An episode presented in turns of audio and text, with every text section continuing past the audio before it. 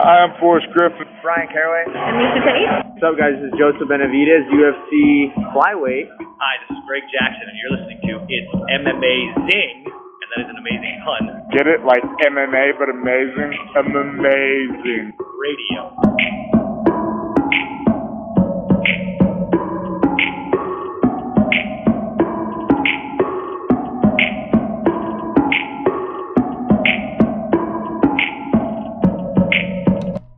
Welcome to It's M Amazing Radio.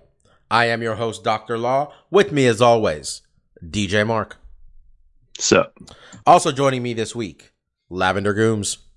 I want to wish you guys a happy National Chicken Cordon Bleu Day. Oh, Mike, why why are you telling me now? It's too late to do anything about it. You know Well, what? It might be t- it might be too late for myself because it's almost 10 p.m. here on the East Coast. But you guys are in prime dinner hours. It is 6:53 p.m. over there. You still have chance. Oh yeah, what am I doing? I'm doing this. I'm not eating a cordon bleu. neither of the people, ladies and gentlemen, neither of these two people can cook. And neither of them knows how to make a cordon bleu. Hey, I you can order a cordon bleu. I can bleu cook. from uh, you know, I can. I can. what's in a cordon bleu? My way around. Someone explain to me what's in a cordon bleu. It's chicken, Chicken. Isn't it ham? There's some kind of other meat. I There's thought it might have been ham. Mike's looking at it. food coloring. Because you know, how else do you get it to be blue?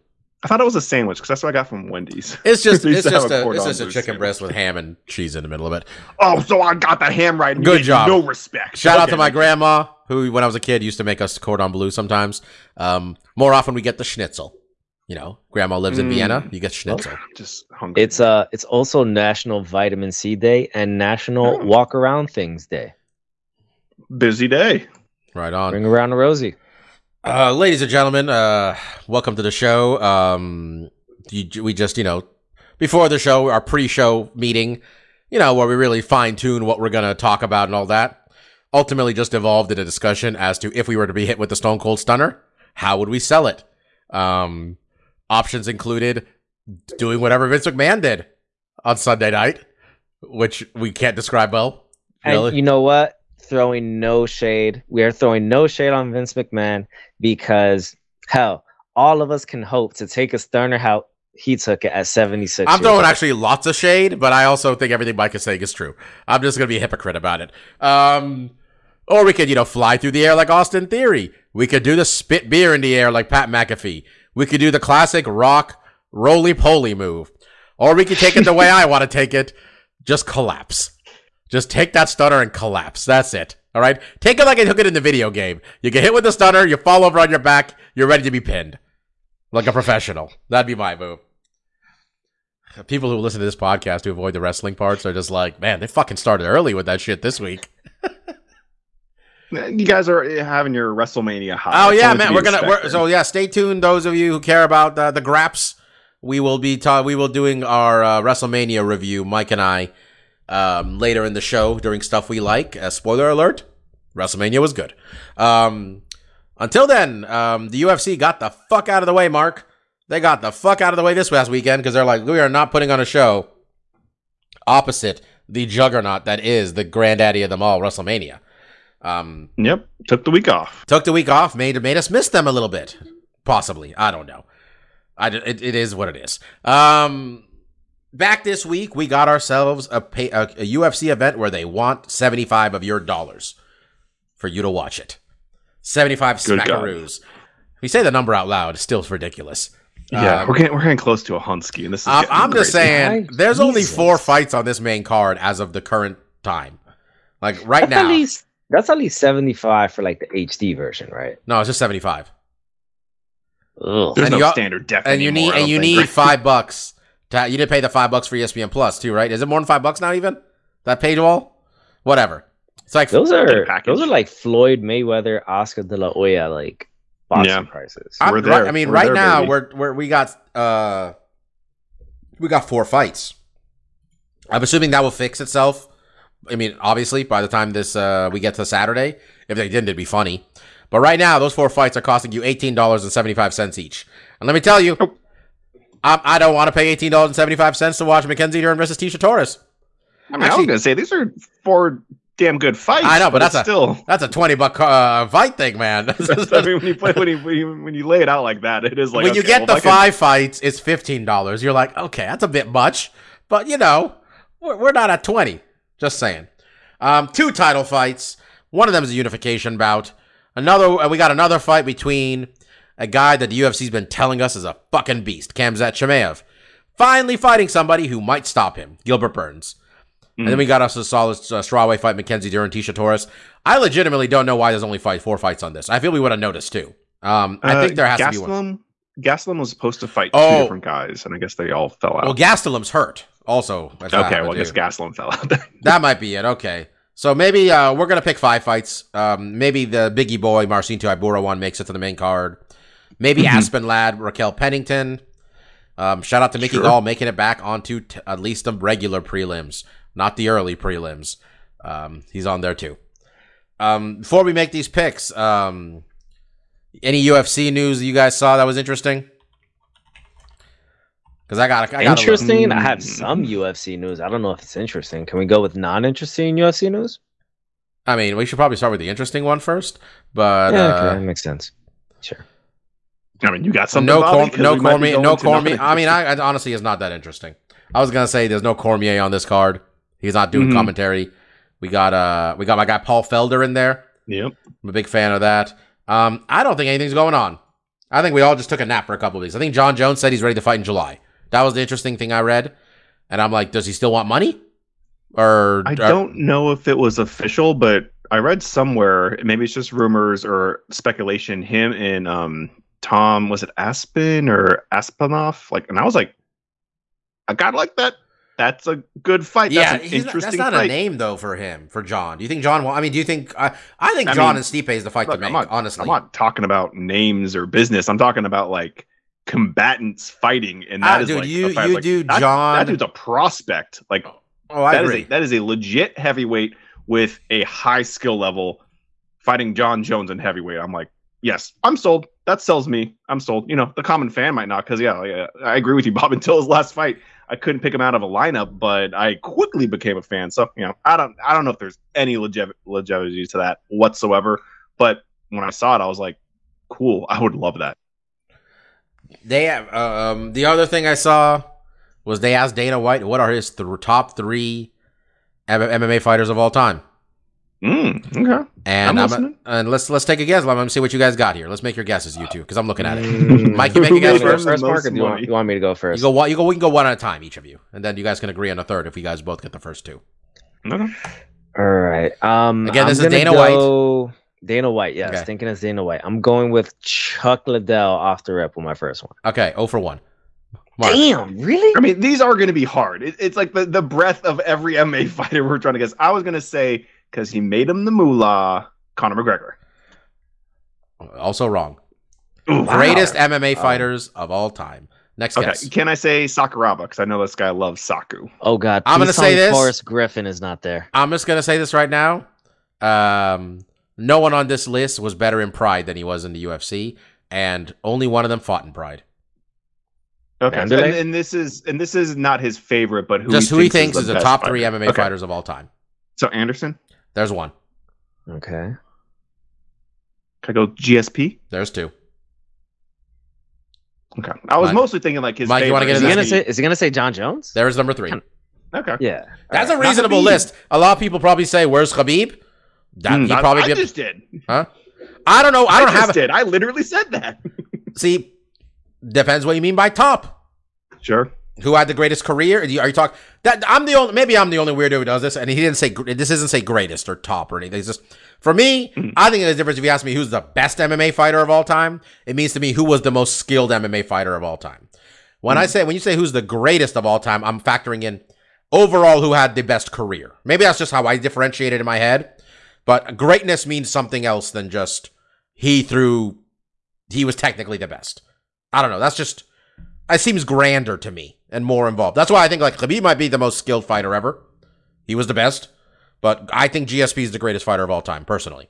Just me, all things being considered. You know, John goes up there and wins that heavyweight title. The whole conversation becomes more interesting. You know, but anyway, fuck it. Let's just talk about this card because there's nothing else going on. Um, UFC Wait, wait, 273. hold on. Did, did- did Mike have some not interesting news we could? Oh, we that's could true, Mike. I'm sorry. out? What's I your wanted to interesting news? contribute. I appreciate that, Mark. Mark, Um, Mike forgot to. I did. Yeah, I did. okay. Um, yeah. So the uninteresting and probably something you've heard a lot is a little Conor McGregor news. Uh, during Oh. WrestleMania, I saw he was tweeting something Mm. about um him wanting to go there. Some bullshit about him in WrestleMania. Like I said, it was very uninteresting. Okay, that was it. Okay. Well, he's Yeah. too small. He'll have to learn how to at least do a Hurricane Rana, if not a well, the first he well. said, the first thing he said I saw was he said uh, when they showed Stone Cold chugging beers. Uh, Ariel put a video of saying Stone Cold's on his 40th beer, and, and Pat and Conor made some joke. He's like, "Oh, that's me at the pub," blah blah blah, trying to be, I don't know, relatable maybe or something. I don't know, maybe. But then like um, I he think said, the you're- issue is when he's on his 40th beer at the pub, he's knocking out old guys. I mean, in fairness, Stone Cold has got a domestic abuse charge. So, Yeah, boy. No one's clean. and, uh, man, and people are complicated. Everyone, everyone's got a little something. Man. Come on, Um, no one's perfect. We're all God's working on all, all of us. God's working on all of us. I like that. Um, I think did he get rid of it or not? But like he was. Um.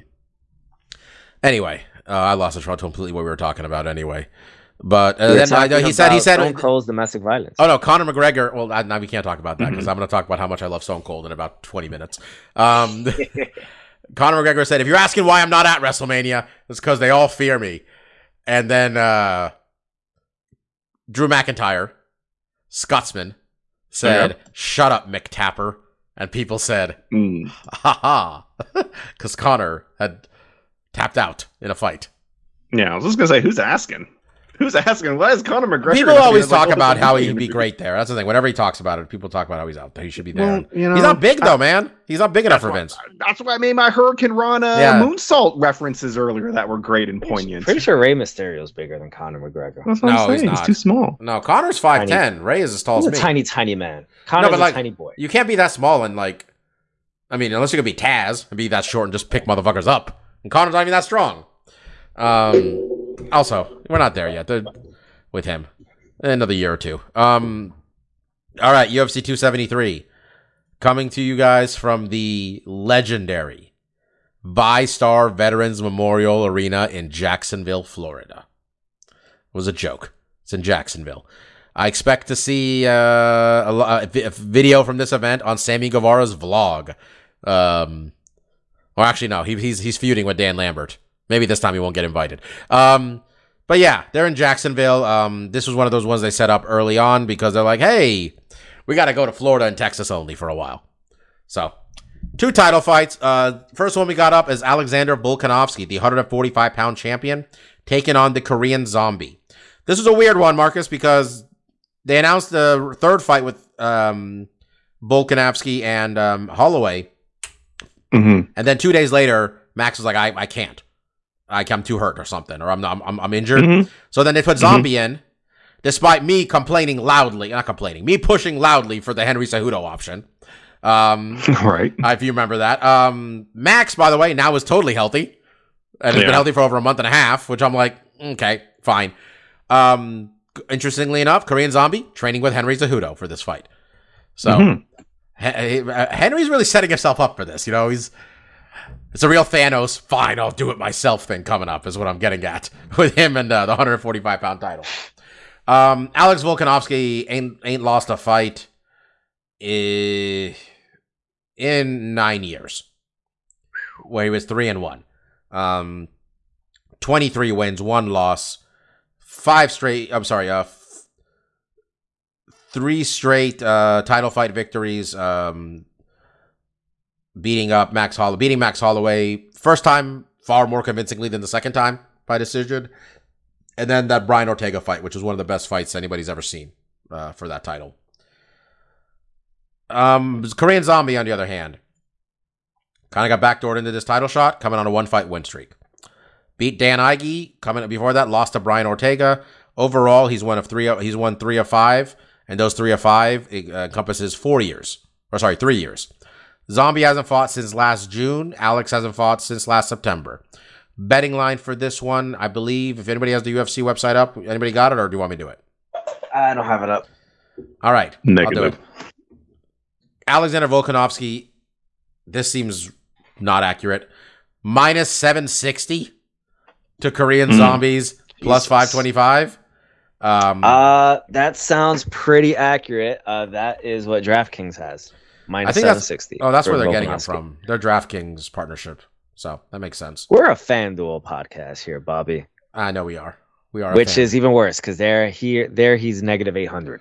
Those are some Fedor numbers, Marcus. That's Yeah. some. That's some. And I I don't. what I don't think. calls Look, for. weirder that calls shit- for putting a little 10 action on that, right? Am I right, guys? I mean, let's. It's not I gonna. mean, I don't think it's gonna your be part ten of the- dollars, right? I don't think it's gonna be part of the It's I'm Amazing parlay. It might be the Bobby text Mike on Saturday at 2 p.m. and, say, and with the wild ass parlay, and Mike goes, "I've already bet on bet on it for us, brother." you know. Um, look, I'm just gonna say the energy of saying I'm picking Alex Volkanovski. Um, maybe the zombie hits him with something and it gets interesting, or a zombie gets him on the ground. But hell, apparently you can't choke out Alex Volkanovski. We learned that in the last fight with Brian Ortega. So I got Volkanovski holding onto that belt, and we get that third max fight, I guess, eventually. Mark, what do you got? Yeah, I'm in the same boat. Uh, I mean, like like you said, leading up to this fight, it wasn't exactly a earned title shot. You know, it's not like uh, Zombies on a big winning streak or a hot streak here that really has a lot of momentum on his side. He kind of just you know circumstance dictated that he got this shot, and I think the line shows that. You know, and we also have a very dominant uh, champion in Alexander, so I, I wasn't really surprised at that line. I mean, that, that is a big line, um, but. When you look at every avenue of this fight, it's hard to see Korean Zombie getting. It's weird that he's such a dominant champion, right? For a guy who's fought two people as champion. Like, he hasn't, That's like, true. yeah, it's just, he fought so many The- people to get there, though. the yeah the field itself hasn't really produced um, a foil for him. I mean, maybe Rodriguez. Yeah, you're Rodriguez. Maybe. I mean, we all, here's the Um, thing. Most people thought he lost that last one to Max. And that kind of messed this whole thing up a little bit for us, I think. Um, but you got you got Alex also. I got Alex. For sure. Mike, Yeah, tell us I've tell us your pick, and also let us know where we are standings wise.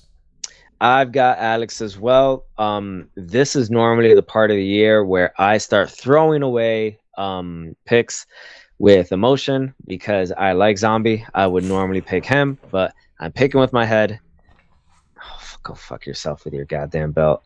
Um, Bobby just uh, his uh, his championship belt for those of you that aren't able to see him, as this is a Audio you know, medium. audio medium uh, but I have Volkanovski and the standings. It's been a while since we've uh, picked any fights, so I actually had to go back a bit.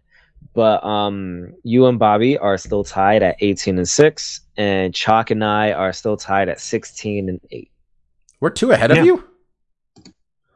If that's how that works, yes.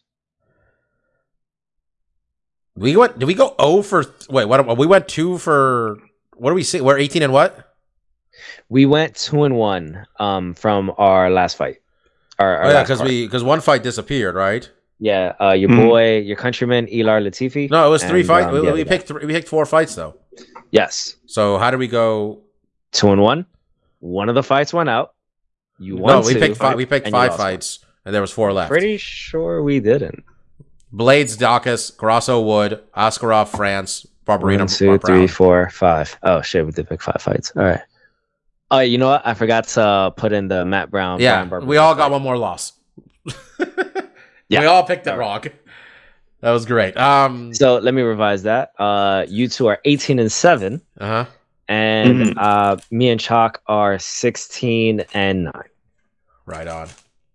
Um, all right. Clean sweep for Volkanovski, Alexander the Great, with uh, the laziest name he could have gone with there. Um, this one's interesting. Aljamain Sterling and Peter Yan. I had to look this up. Um, first fought for Yan's Bantamweight Championship back in March of 2021. Um, I believe I picked Aljo. I don't know if I was the only one. I know Mark. Mark's a big Yan guy. I don't think Mark picked Yan. Mark picked. I don't think Mark picked Aljo. Um, fight was uh was a th- what the hell was that noise? he thought he got away with it. He thought he didn't pick it up. But it definitely did. And then Bobby called him out on it. So good, good job, both of you. We well, it was Mark made a face, and that was. I can make a face. No one can see it. But well, people all heard it. If you heard it and I heard it, who do you think else heard it? This is an audio medium, as we mentioned, and My we all have ass. decent sized and we, we all saw him lean in his chair. man, He let- motherfucker he leaned over and just. I'm I mean, not look, trying to handle this, we're not- Mike.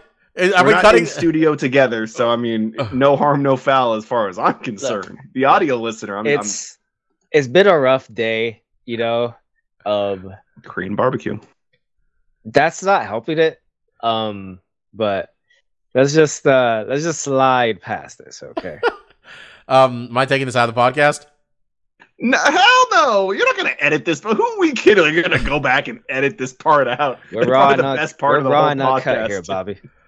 Okay, Right? I figured I'd ask. Um, first fight these two gentlemen had, as I mentioned, March 2021. Uh, first round, back and forth. I saw slightly more pick in Aljo, but not enough to make a difference. So it looks like a pretty split first round. Second round, Aljamain Sterling took. Third round, uh, started to go unfortunate.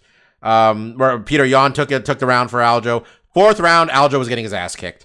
Um, and then Peter Yan went out there and did the one of the dumbest things anybody's done in any, any MMA fight, just in terms of the stakes at hand. I think really might make it number one because I'm not sure anybody else has lost their championship in this stupid of a fashion. Indeed, Um, they haven't. Yan really cut the cheese. Yeah, Jesus Christ. Um, Mark, uh, Ma- Ma- Yan out there throwing in a blatantly illegal knee to a downed opponent. Not even debatable. All right, like the man was down there. Yan paused for a moment, kneed him in the fucking head. Aljo, a little discombobulated, or a pussy, depending on who you are on the internet. Um, fight ended. Um, depends how people are viewing it. Either he got kneed in the fucking head, or he's a pussy for not continuing. Somehow. Um, Aljo becomes new champion. Aljo, naturally, rubs it in everybody's face because they're all calling him names. Aljo leans into it, becomes an aggressively outspoken champion of how greatness he really is. Very entertaining. Um, Aljo got neck issues. They were supposed to fight at, uh, I think it was October, maybe. Um, yeah, October. Couldn't make the fight, still injured. Uh, Corey Sandhagen stepped in for interim title fight where Peter Yan wins. So we're doing it again, brother. Um, a rematch of UFC 259, UFC 260, 273. Sterling and Yan. Uh, betting odds for this one, I'm assuming, is not helping the current champion, who's a plus 350 underdog to Peter Yan's minus 475. This whole line makes the other one even more disrespectful to Zombie because we saw one of these men get his ass kicked, and they were giving him a better chance than the Zombie in, the, in, in their fight. Marcus, it's hard. I think it's gonna be hard to pick against him, but uh, pick, against Yan. But who do you got here? Yeah, I mean, I have Yan. I, I've historically been very critical of Sterling, um, and some of that is negligence on my part. I constantly forget that he submitted Corey Sandhagen extremely quickly to to get that title shot. Um, but still, like you mentioned before, and again, even my own memory when I think about that fight, it is just Peter Young, you know, taking it to Sterling, throwing him down to the ground, completely dominating the fight. I don't remember the second round where he actually won, like you said. Um, so I mean, I definitely have Peter in this fight, but um, you know, I think Sterling still has a avenue to victory here. I think the ground game is potentially where he could get it done, but it is hard after seeing that first fight and seeing how Peter was able to dictate a lot of those grappling exchanges and was able to get takedowns on Sterling. Um, to think he's going to be any worse than he was before. And I think you look at the long layoff, the neck injury, the fact that Yan has had a fight in between. He no fought- cornerman for Yan. There's that No, too. that- his oh, because his cornerman had get- visa issues. I think Mm. he's just having. I mean, someone's got to be there. I think. I think. Isn't so. uh, Khabib uh, cornering him? Oddly enough, I I, mean, think so. I literally, think so. someone has to go to give him water at least. You know, like he has to get ice and water. Somebody's got to distribute these things to this man. And if he does, you know, there's still time. If he needs somebody, you know, get me a flight and I'll give him water and ice and say, uh, "Good job, buddy. Uh, keep winning, hopefully, because I got him in this fight." Um, I think uh, Henry Cejudo might corner him because he's already there. Sure. Okay. Henry So, Cejudo has like nothing better to do with No. his time. He's just. Well, he really doesn't. He's very good at it though. Uh, Mike, Peter Yan. Yep, it's gonna be Peter Yan for me. I was very surprised when before the podcast you told those facts about the first fight because very similar to Mark, my recollection of it was that it was just you know bell to bell um domination by Peter Yan. I honestly thought uh, my memory of it was that I thought Yon, uh, Peter uh, Aljo blew his wad, and then the whole plan fell apart. Really, um, and then I thought he was trying to make uh, Peter tired with the grappling, and it just didn't work. And then he was just getting tuned up by, Mhm. by the fourth round. And Uh, um, I'm interested in rewatching the first fight. Um, now that you mentioned that, just to see what it looks like with fresh eyes. But to, from what I remember, it didn't seem like uh, Aljamain had much of a shot, um, especially in that third round, and it looked like it was really going Yeah. downhill from there up until Yan's stupid shot. So I don't see that getting any better this time. Yeah, I feel we all people are ignoring how stupid that move was by Peter Young because some people are just like, "Oh, he's the real champion." I'm like, "No, he's not.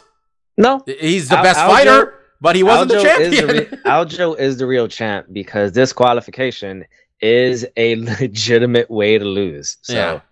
Um, but you know, like you said before, meatheads and shit. that being said, I think it'd be really cool if Aljo won, just because I think a lot of people would be very upset, and I would enjoy that. How do you? Fe- how would you feel, and how much would you laugh if somehow Peter Jans were to get DQ'd again?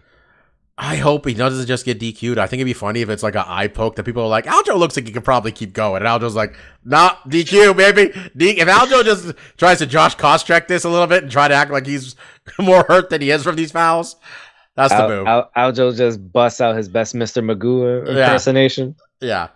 Um, immediately there's a neck brace on him no matter what happens. they just have like a Walgreens neck brace that they stick on him. Um, I got you with the Walgreens neck brace. Um, This is the Walgreens part. uh, Gilbert Burns, Khamzat Chimaev. Um, this one's interesting because the betting line here, Marcus, is absurd. Mhm. Um, plus 360 to Chimaev's minus 490. Uh, This is, I just want to say Gilbert Burns is 20 and 4. And the Mhm. only fight he's lost in the, uh, he's on a six and one run. And the only loss in there was a loss to the goddamn champion. Right. Um, I'm not saying I'm about to pick him. Khamzat Chimaev is 10 and 0, and Li Jingliang being his most recent fight and his biggest win, um, easily and toughest opponent easily. He still killed him, beat him in three minutes. Um, 10 and 0 for that gentleman with 10 finishes. He's a minus minus 490 favorite to Gilbert Burns' plus 360. And as a reminder, minus 490 means you have to bet $490 to win 100. It's a huge favor. Mhm. You're Um, muted, Mike. Your, your your knowledge is going unheard. Oh, it wasn't really knowledge. I was just saying I couldn't find the Gilbert. no, it's not, Burns, it's not on uh, Best Fight odds odds. on Best Fight it's like odds. it's like buried at the bottom of like other fights. I don't know what's going on. On the UFC I mean- website, they have it. It's weird. Yeah. Right. Don't know why. Um, number 11, uh, Khamzat Chimaev, been training a lot with Darren Till. Seem like they're buddies. Don't know what the Mhm. hell's going on there. Internet seems really enjoying Darren Till. I don't, the Darren Till stuff doesn't entertain me It does as much as does other people. Maybe, I don't know. Maybe I'm missing something. Um, Yeah, I don't get it either. But Gilbert Burns, I was listening to his interview on Morning Combat, which I strongly recommend that podcast, hosted by Luke Thomas and Brian Campbell. A lot of people think Luke is a curmudgeon, which is true, which is why you need someone who's real goofy and Brian Campbell on there. And Mike's a big Brian Campbell fan because Brian Campbell is CEO of PF Chang's. My man is Oh. the ki- my man's the king of Chang's over there. He's a big what are we doing? He really sneaks the lines in. And then Luke just is like, I know what you're doing. And then they move on. Um What are you talking about, Bappa? yeah. Come on, B. Beast. Beast of a podcast. Um, Marcus, would you go ahead and Mhm. pick against the number two welterweight in the world to take the number 11 welterweight in the world? Because that's what we're all about to do. yeah, I mean, I, I think Burns, you know, has some ability to to win this fight, but it, it is hard to pick against um Chimaev because not only because he's been so dominant, but because of his background and what makes him so dominant. You know, being the type of wrestler that he is allows him to control a lot of aspects of the fight. And I think where Burns potentially could have some success is maybe standing on the feet. You know, we did see him hurt Usman. He was super close to winning that title before he lost, um, and potentially on the ground with submissions. But it is hard when you have a really dominant wrestler um, to get caught with submissions too. It, it is something where if that person on top really knows their p's and q's, it is going to be harder to kind of sneak one by them. Um, so yeah, I am going with Chimaev, but I think Burns is, you know, a good dark horse potentially to to upset. It's like you mentioned, easily his biggest name, his toughest fight that he's faced, you know, by a long shot. I think, you know, I think it's a big jump from Li to Burns.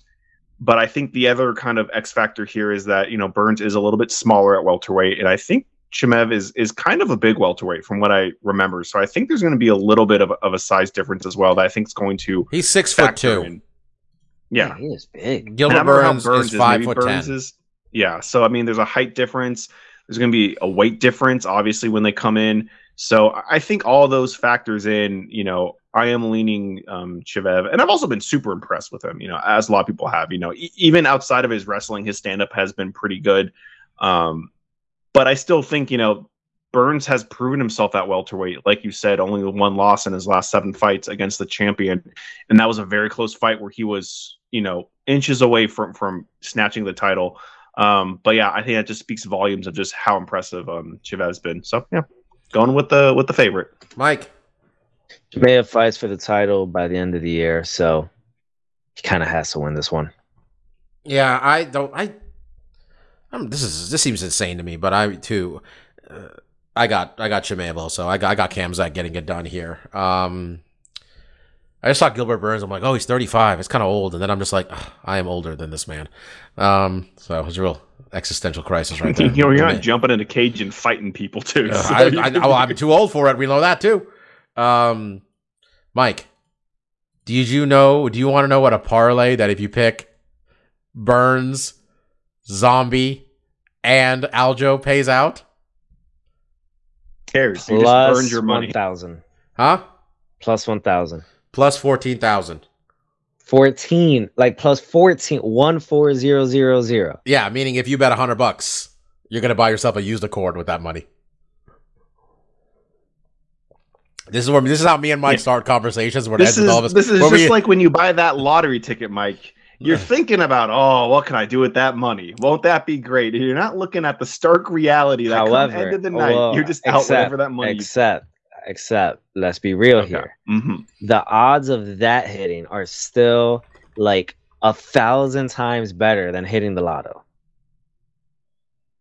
Of having this, having these three. yeah, but you win more with the lotto. so you win significantly more. 14 Mike's contemplating. i mean i'm not contemplating i'm putting 10 bucks on that I was gonna say this is definitely. I'm like, That's we're way past. contemplation I'm like, we're way past contemplation here. it's We're, just uh, more contemplating do i place the bet now or do i place it on saturday you know Well, you think you think the you think the lines are gonna tighten up? i don't know i mean maybe it goes to 15000 I mean, by the way, right now the SM Amazing parlay of Volkanovski, Sterling, of Yan and That's what I'm interested in. is still paying at uh we're getting less than we're still we we're, we're. I don't know we're getting we're getting 65 bucks back on the bet. full That's not bad. That's not bad. Mark's like this is a good savings account, baby.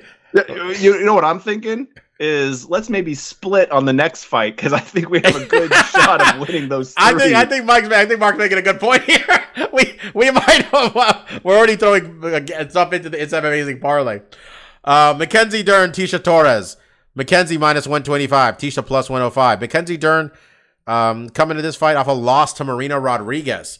Um, before that, she strung off four straight wins. Really was coming into her own um, there. Tecia Torres uh, still just just just doing Tecia Torres things, man. Um, she'll here. She's there to outwork you, win by decision. Three straight wins. Last one over Angela Hill last August. Mackenzie last fight fought last October. Um, as I mentioned, Mackenzie slight favorite. Mike, who do you got? Ooh, this is a uh, this is a tough one because um, Tecia Torres has fought a lot better over her last two or three fights, and not just because she she won those fights, um, but she's shown a bit of an evolution in her skill. Um, but man, I feel Mackenzie Dern, while her striking might not be as crisp, she holds more power and she definitely has advantage on the ground. And I don't begrudge her for losing to Marina Rodriguez. Marina Rodriguez is a very good fighter. Um, I'm gonna go with Dern on this one. I think it'll be a close one, but I think she gets submission by the third round. I got Dern also. Mark, what do you got? Well, I was definitely going to pick against whatever you guys said. Mark's like, But I I'm not messing have- up this parlay. We make some I'm money on this. mess this parlay. We have a decent shot to make a decent amount of money, and you guys just blow it away on this really close fight. No, um, I, I do think this fight is is really close, and and why I don't feel bad uh picking Tecia at all is I think if she can survive the first round, I think she has a good shot of winning this. And I think like like you said, I think Mike, you're right about that. yeah, how. Torres wins these fights is, you know, by putting on a good pace and just outworking her opponent. And the real downfall is going to be if she gets on the ground. If Dern can get her on the down on the ground while she's still fresh, or even when she's tired, I think Dern has a good shot of finishing her there. Even though Tecia's never been finished in her career, she's only lost by decision. But I, Dern's a different beast down there. You know, I think she could get the sub on her. But how I see this fight winning for Tecia is she needs to be aggressive in that first round, make Dern work. Um, don't let Dern fight at her pace. And I think if she does that successfully, Dern will wear herself out by the second and third, and Tecia will be able to, you know, dictate the fight, win the rounds, and get a decision. So I think that's how it's going. But if Dern can get aggressive, you know, and I think the one thing that I've been very critical of with her is her ability to get the fight to the ground. She has been relying some somewhat on her hands to kind of knock the person down and then from there get the submission. But you know, when she's been unsuccessful in that avenue, it seems like she's kind of struggled to to get the fight on the ground. So I feel like with Tecia, she's going to be strong in the clinch. She's not going to let her just bully her around. And if she gets her in the late rounds, I think the stamina is going to become an issue. So I got Tecia in this one, and I saved the parlay. And you guys can thank me for what the fifty Three- bucks that we win. How are we gonna win? 50? We're not gonna bet that much to win fifty bucks. Uh, isn't it like we're betting? I thought we're betting 15, 5 each, and we're getting sixty five back. oh no no no! If we bet a hundred, we get sixty five. Oh, okay, okay. Jesus, I No, no. going shit for what we were betting. Oh no. Um, last one we're gonna pick is not on the main card. I think it ends up there. The Biggie Boy is back, taking on Marcin Tybura. We got number eight versus number ten here, baby. Biggie Boy minus one fifty. Marcin coming in at plus one thirty. Biggie Boy's last fight, um, he was uh Curtis Blazed by Curtis Blaydes. Um, well, in fairness, Curtis Blaydes knocks people out now, so he got decision by Curtis Blaydes. Um, he's woo, two and two in his last four. Wins over JDS and Augusto Sakai by knockout. Losses to Blaydes and Gane by decision.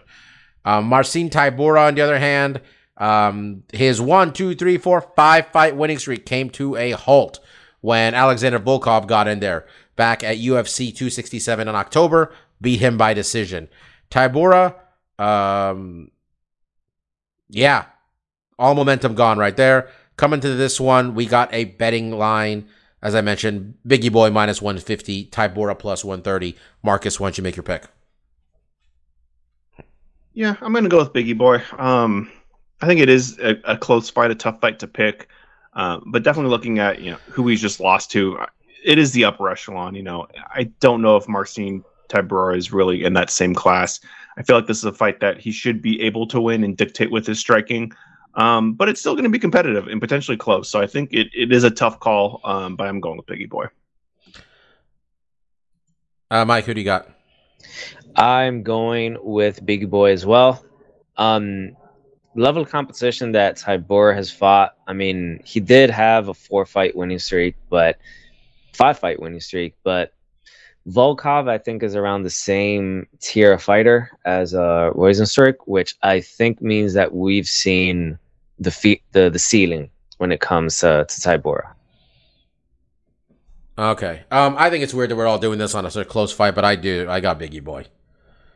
I don't got a real reason beyond I think him knocking him out will provide me more entertainment than Tybura doing what Tybura does. Not that he doesn't have knockouts, it's just, you know. I don't have a reason. I'm going Biggie Boy. Now, what That's- does this parlay get us? Uh, we gotta add we add the Biggie Boy in there. Um We got to. let's see. This is gripping, goddamn uh, radio for the people here. But right now, the It's Amazing parlay of Alexander Volkov, Petr Yan. Uh, I need to find a plus. Well, what's what's the odds for that one? What was the odds for? It's like minus four seventy five. For which one? Petr Yan? No, for um, Chimaev minus four seventy five. Oh, I don't know. I'm still on best fight odds.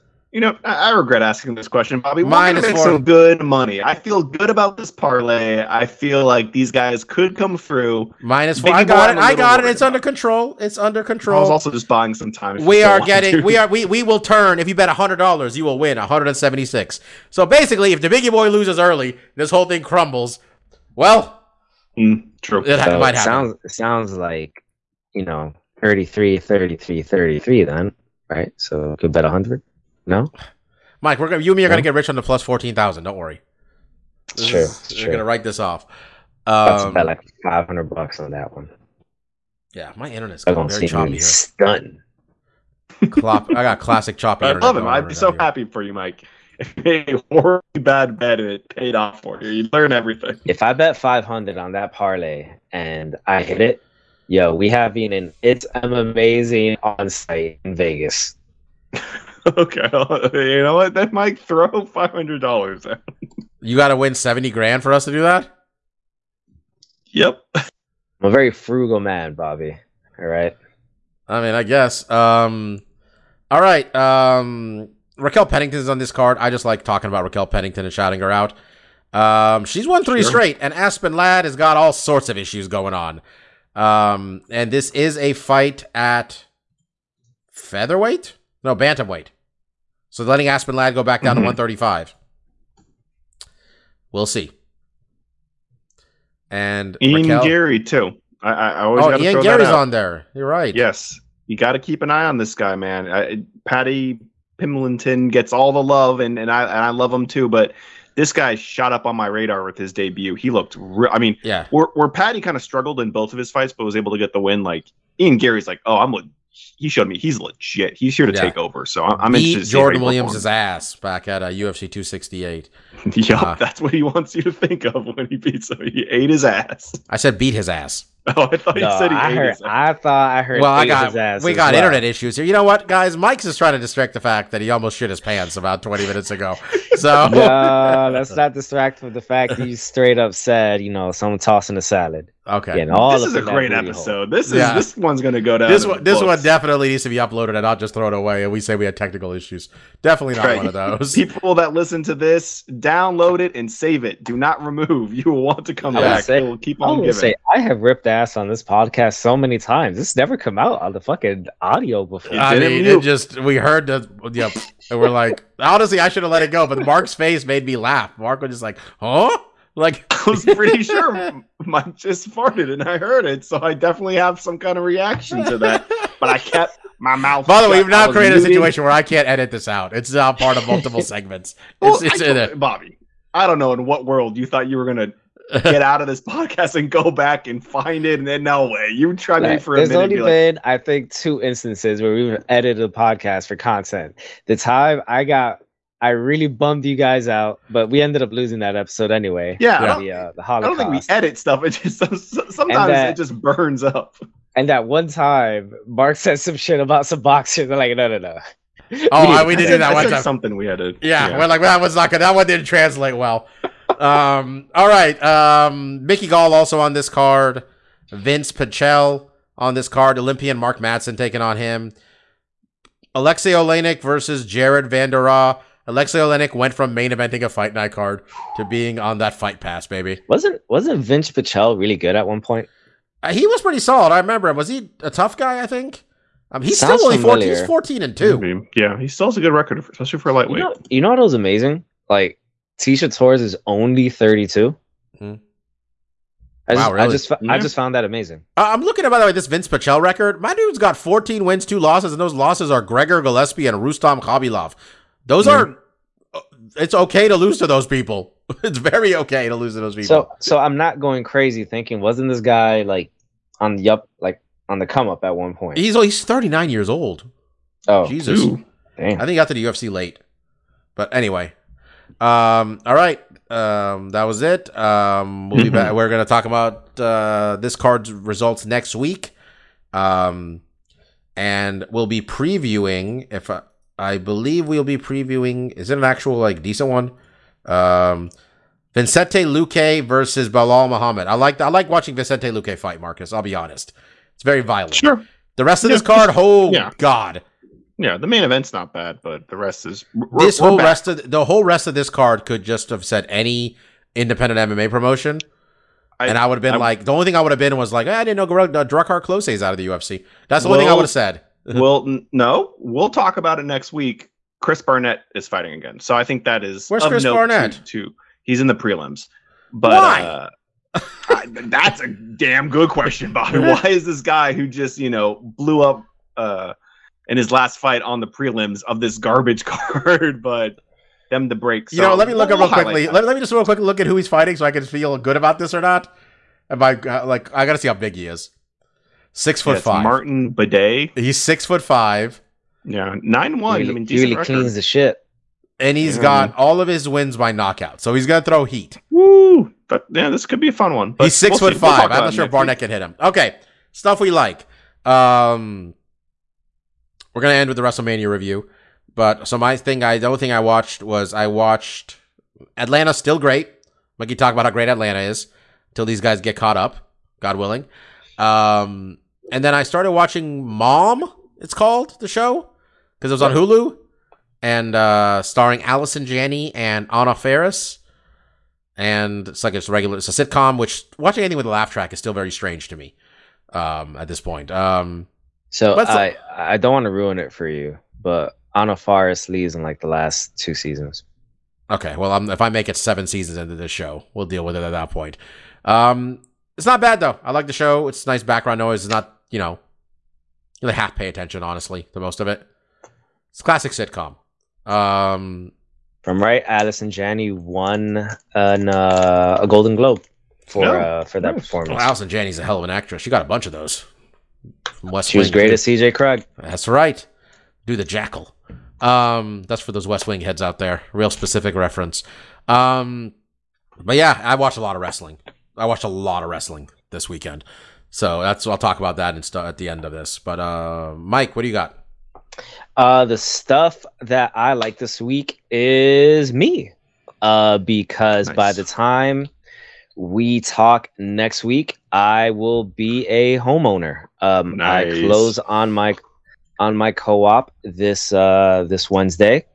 It has been a long, arduous process of living at home eh, in your mid thirties, which is never fun.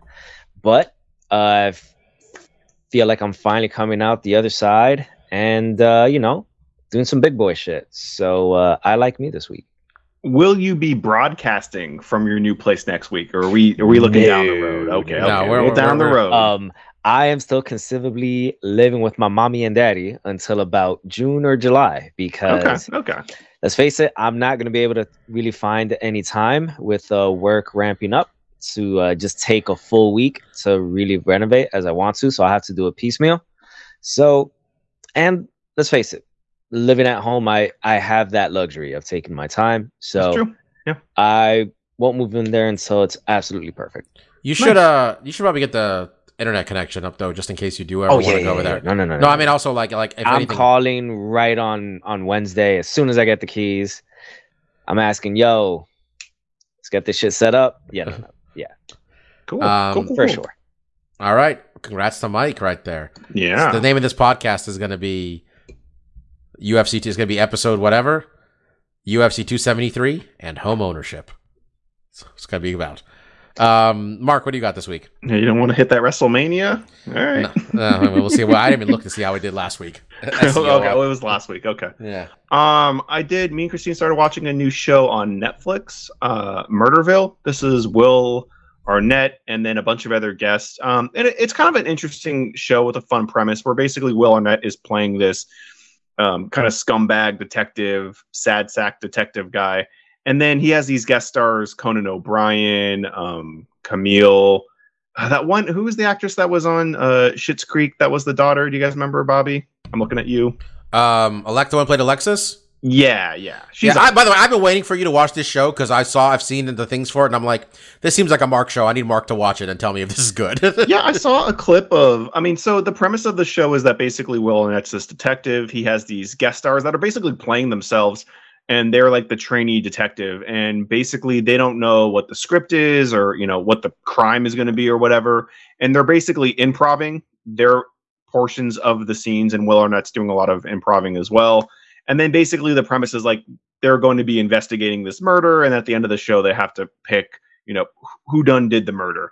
Um, I mean, as far as like the murder solving and crime solving, like that stuff's easy enough. I mean, we're we're looking at like uh uh, Scooby Doo level kind of detectives here, where it's like, here's these basic clues. They tell you in the beginning of the episode when they're at the crime scene. Here's the the clues you need to look for when you're talking to the, the three suspects, and one of the suspects will be your red herring where it's like oh this guy clearly has all the motivation but you know they might not meet one of those criteria and then usually the person you don't suspect is usually the person that you know ended up doing it i mean that that part's that stuff's fine i mean really where the fun comes in is with the improv and with these actors kind of bouncing off will arnett will arnett trying to throw them curveballs to kind of get them to break character and and that stuff is really fun. And I think that in and of itself makes the show very enjoyable. And I, I, do recommend it to people that like Will Arnett. You know, he's kind of a kooky, crazy guy. I don't think you know he rubs everyone the right way, but if you're kind of a fan of his work, I think this is a show that really encompasses what he does well. And then having these guest stars like Conan O'Brien bounce off of kind of what he throws at him, you know, it, it's a good formula. And I think they might have already got picked up for a second season. So I look forward to more. It's a short it's a short first season, six episodes. And I will say I did pass the Marshawn Lynch episode because I was just like, I'm not really a fan of this guy. I don't think I'm going to get a lot from this episode. But after watching what I have watched, which is like the next three episodes or so, I might go back and watch his episode too because I really enjoyed it. Um, wasn't much else this week, but I did want to mention uh, a couple weeks ago. I mentioned me and my wife Christine are doing a YouTube channel called the Paris Society. Um, I wasn't really going to promote it on the show until I put my own video up.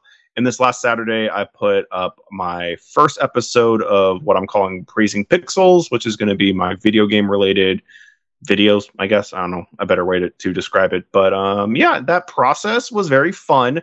Um, I have some familiarity editing video um, from college when that was my major, but it's been a long time since I've gotten back into it. So uh, it was a good learning experience. I've learned a lot of stuff just shooting that first episode. Um, just you know, a ton of room for improvement, um, almost on every you know conceivable scale or different things you look at when you look at like a YouTube video.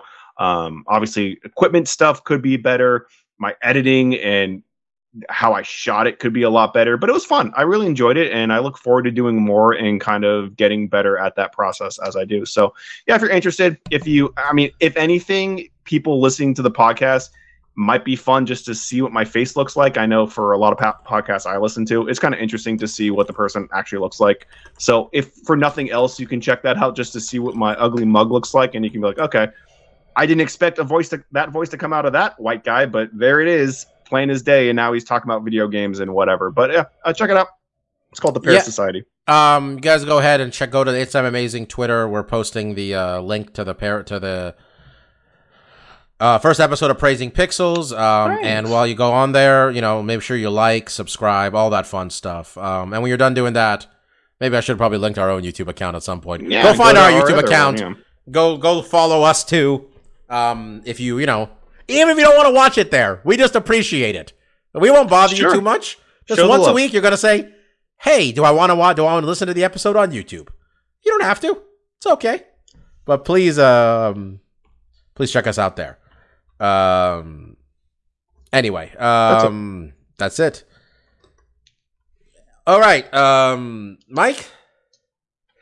Watched a lot of wrestling this weekend. There was a Uh, lot. There was a lot. Um, there was cool shit happening that wasn't even in WWE. I mean, for the love of God, Samoa Joe joined AEW the other day. I just missed that while it was happening. Um, you got Minoru Suzuki wrestled like nine matches on Friday. It was chaotic week for those people down in um, where the hell were they? I don't remember WrestleMania was this year. Dallas. Uh, it is. Dallas. Dallas. Yes, where WWE says 77,000 people showed up each night.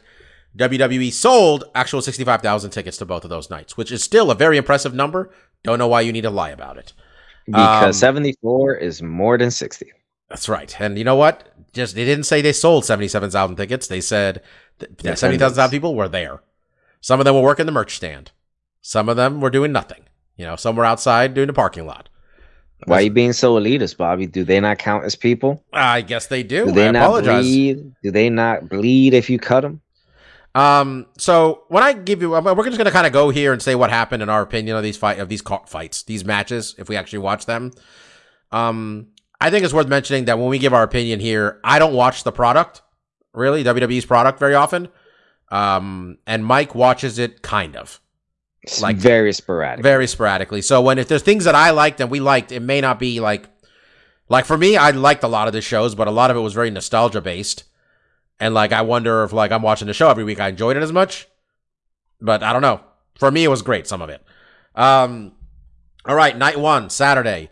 The Usos versus Nakamura and Boogs. I didn't see this at all, but I saw poor Boogs tore his knee apart. Is that really Yeah. the only takeaway? Mhm. So, as someone who watches some of it, um, I am so o- pretty much every tag team in WWE. I'm pretty much over. Um, as we've talked about before, um, they don't put a lot of effort and a lot of storyline into the tag teams. Um, the Usos, I think the only reason they still have the belt is because Roman still has the belt. I think I think in the same episode that Roman finally loses the belt is when the Usos lose the belt. Um I mean, they The probably ma- should have lost it that night. yeah, the, the the the match was entertaining. Um the spot when Rick Boogs' uh quad gave out though, I thought it was a work because it gave out as he was trying to um fireman carry uh both of the Usos. So only I just thought it was part of the gimmick. Yeah. Um okay. but I guess it wasn't. I guess uh poor Rick has to do a few more squats. Yeah, we're Uh, um we're big Boogs fans on this podcast. If uh, Yeah. Marcus knows actually knows who Boogs is too, because um one of our favorite moments ever in NXT was when as Eric Bugenhagen was what his name was then. He my man came out, played air guitar, and really just was incredible. I still have that bookmarked. That that thing, that that first appearance from him. So we're all big Boogs fans. Hopefully he feels better. Um McIntyre, Happy Corbin. I he Didn't they- watch this. I didn't watch it, and I heard that the first time anybody kicked out of the end of days was this was right there. They blew it on this thing. I did hear about that. That's a shame. Um, there is something that is lost in today's age of wrestling, where uh, finishers that for the most part aren't finishers because people will spam that shit like three, four times. See the main event. Yes. See Okay. the main event. yeah. Um. So kind kind of a shame that they used it in a few that wasn't even going on for like that long. And granted, at least it was WrestleMania. Um. But yeah. Yeah, it's just. I mean, I mean, I may. I mean, then again, we don't watch the product. For all I know, this was a big deal to them. But when you have a ch- finisher as protected as that, I think you would have saved it more. Maybe get a Corbin title run or something. Um, I saw some of this Miz, Miz and Logan Paul versus the Mysterios. I think Logan Paul knew it was really good at this, man. In terms of character work, I thought he played a heel douchebag real well, hitting those Eddie Guerrero moves, doing the shimmy like Yeah. Eddie, the frog splash. He, kn- I mean, he knows why he's on TV. he i think of i think of celebrity wrestlers he is the most athletic one that's that's come about and it Okay, also wait. helps One of that- play. w- One of the dudes just jumped to the top rope without Yeah, touching it. yeah Okay. I'm, I'm, I'm aware okay. i'm aware but um i thought what what logan paul did was very impressive um and look, i'm not saying pat mcafee is not very athletic as well i'm just saying that i think logan paul hasn't beat and it also helps that he looks like he's very natural because he, he used to be a wrestler a really good wrestler in uh in in high school and yet definitely has the actual like ring presence down um that was that was I like. Uh, I like his Pokemon necklace.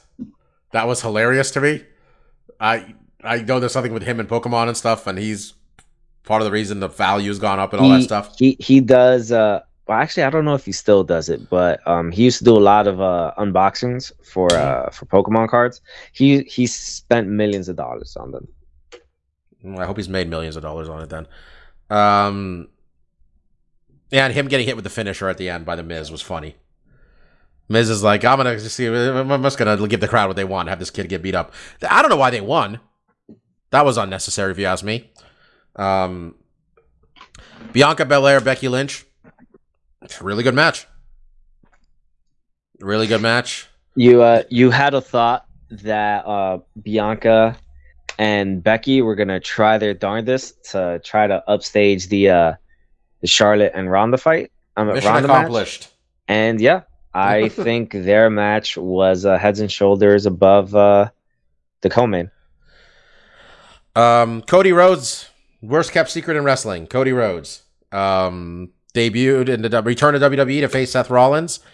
Um, I just he looked really happy, and this is the type of stuff that was always fun about the Monday Night Wars because it wasn't just everybody going one way. It's when people go both ways that it's fun. They go switch and forth between back and forth between both promotions, and uh, I thought it was cool, man. It was good for him.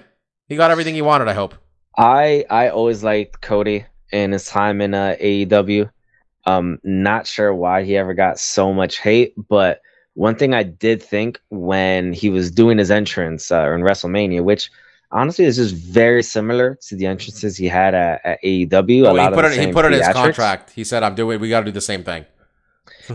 And I don't know. I feel like maybe part of the reason why he was so disliked in AEW, on top of the fact that he should have turned heel so much quicker in his uh, AEW career, is that hell, even just the theatrics that he had, I don't know, it just seems to fit WWE a lot more. we we all thought he was being Homelander on purpose for months. Like he's clearly Homelander. Nope, we're not doing this. Okay. Um, nice to see him back, and that was a hell of a match. Those two matches, both great. Um, Charlotte and Ronda, I kind of zoned out for most of.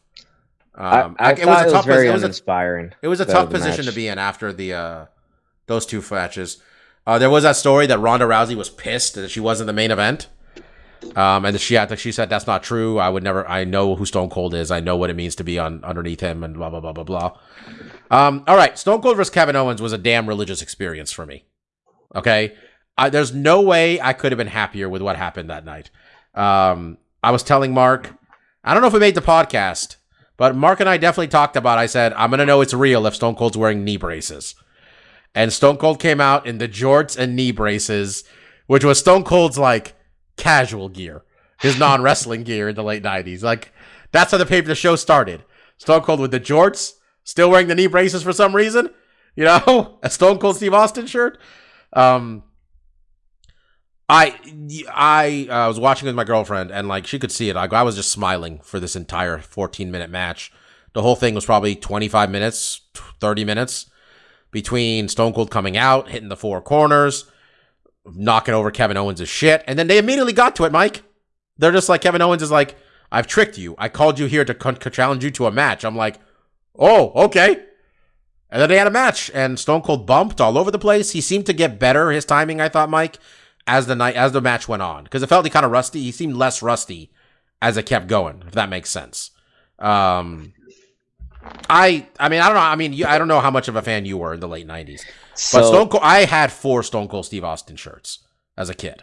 now I I don't I'm not trying to shit on Stone Cold and I'm not trying to, you know, take your take your pleasure out of here, but I missed basically that whole era when like Mm. Stone Cold was the shit. So um to to be honest, after the Ronda fight, I actually forgot that there was the KO show after and I just fell asleep. And then I saw the next morning, oh, Stone Cold had a, a match. I started watching it and then I just tuned out and watched something else um, later on that Sunday. So, um, just as you, I think you saying it was a religious experience is perfect because for me, that religion for you is, you know, Catholicism, and I'm a Jew when it comes to this. Like, I didn't give a shit. Yeah, it was honestly awesome. Um, you could just see a bunch of grown men in the crowd grinning from ear to ear. It was so cool. It was anything I could have wanted to be. Kevin Owens, if he wasn't getting, Kevin Owens had his bumping shoes on too, bumping all over the place. Um, he would have been. Uh, he was so happy. You could know he was happy. Sami Zayn was tweeting about how fucking proud he was of Kevin. Um, it was so good. It was. It made me so happy. All right, we're gonna pick up the pace here because this So is a got a of pain match. whole Yeah. another. Uh, WrestleMania Day Two, this three man tag match thing, three way, the three teams with RK Bro, Street Profits, and Alpha Academy. Um, bunch of talented dudes. They probably could have gone longer. It was okay. That's it. Um, Bobby Lashley taking out the giant Omos was short, cool. sweet, effective match. Yeah. Um, the Jackass match with Johnny Knoxville was honestly brilliant. Like they had a they had a, ma- a, a table with mouse traps attached to it. They had a giant mouse trap. A party boy came out. Chris Pontius took off his pants like he's you know Normally does. normally does. You know. Um, I wonder if all like the fucking like the twenty or the, the sixteen year olds watching were like, what is this? Like, what is this? And you know, their That- fucking thirty eight year old dad, their forty year old dad is just That mo- that match definitely was way more entertaining than it should have been. oh When- god, it had to, When Sami Zayn ra- ran away and just got smacked by the gigantic hand, I I was tickled pretty well by that. That's true. Awesome match. Um, honestly, it's perfect pro wrestling. Women's four way tag match was it was whatever. decent. I thought it Yeah. was good. Like that one spot when um Rhea Ripley and Liv Morgan um body slammed everybody. That was pretty cool. Come on. Don't be shout out shout Don't out to uh. Liv Morgan's entrance gear. Very entertaining Yeah. stuff right there. Yo, man. Yo, be yo. Be I said it was well it was well put together. Um, Be, be, be a man of God, Bob. Come on. um, my God is Stone Cold, and he's got a bad he's got a rap sheet. Um, Edge defeated AJ Styles, and the most interesting thing in this match was AJ hit his head on the entrance on the part of the stage and cut his face. Um, now the match was yeah, like Marcus, like the stage entrance was like a star, right? So you got like you know the bottom of a star is kind of a teepee. Mhm. My man clipped his face on the edge of the star there. Um, Yikes. yeah. Um Good match, honestly. 25 minutes. You kind of knew this was going to go long. I think Edge has a faction now, Mike, is what it looks like. Or at least a partner in Is it a Priest. faction? Because if it's only two people. Well, I read online he's going to get a faction, so I don't know. Right now he's got one dude. Um I don't know why Sheamus and Ridge Holland had to beat the New Day in a minute and 40 seconds. Um I think that it was cut from the night before, I know that. Yeah, I think they just tried to squeeze it in there wherever they could, um, because it did get cut from night one due to time. So I just think they they wanted um to just get the match in, and I guess I uh, didn't did they end that feud because I don't know why they had to show me Biggie breaking his neck. they have shown it on every SmackDown since it happened. Yeah, it's honestly uh, given I- it's uncomfortable to watch. I think the only reason they get away with it is because Big E is gonna make a full recovery and he is fine. Well, he's also part of the feud, but they they took out Big E, whatever they're saying, whatever you know, because they were it was supposed to be three on three, obviously. yeah. Um, by the way, Butch, Pete Dunne, man, like Sheamus picking him up with one hand, like he's one of the little rascals, like he's trying to pull him back and st- like it was. It made me so angry. It was See, terrible. That's that bullshit. Like they're doing that same bullshit that they do to all a, a good majority of the NXT stars that come up.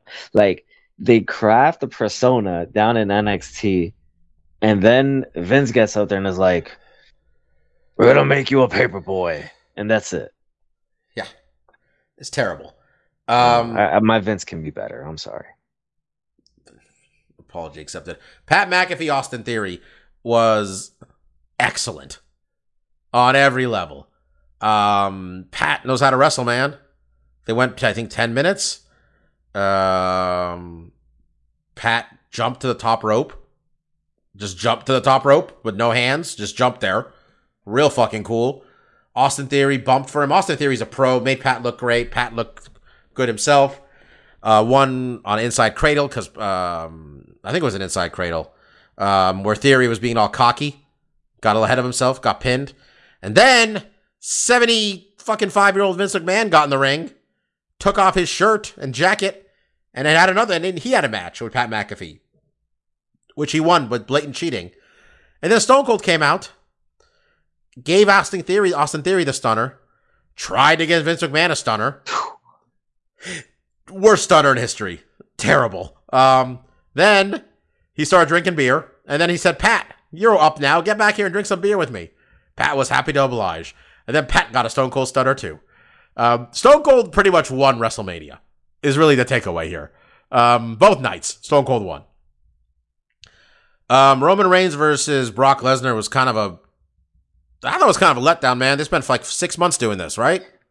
Although I did read today that it seems that Roman actually did suffer an injury um, with his shoulder. Are people guessing? Because other people say it's his tricep. Like, Well, I don't, some- people, do people, something is he arm. actually hurt? He, Because I, people, I, think he actually did injure something in his arm because the the finish did feel very rushed. I mean,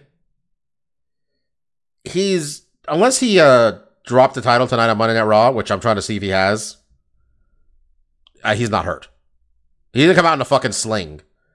Like I don't know. I mean, if that's the case, if- Okay, whatever the he- reason if was, he wasn't it- hurt. If he wasn't hurt, then that was a shitty main Okay, I'm gonna say for this. such a big Regardless he- okay, regardless of whether he was hurt or not, that wasn't good. The No, reason for it being it not. justified or not wasn't good. Um, overall though, WrestleMania was real good, man. I thought WrestleMania was really good. I think Wrestle. I've been watching WrestleMania the past couple of years. Um, hasn't been good any of those years. This is the first one I thought WrestleMania was pretty good. I was not bored by. I was bored by very little of it. I think this could have been one night, but it would have been exhausting, possibly at the end too, though.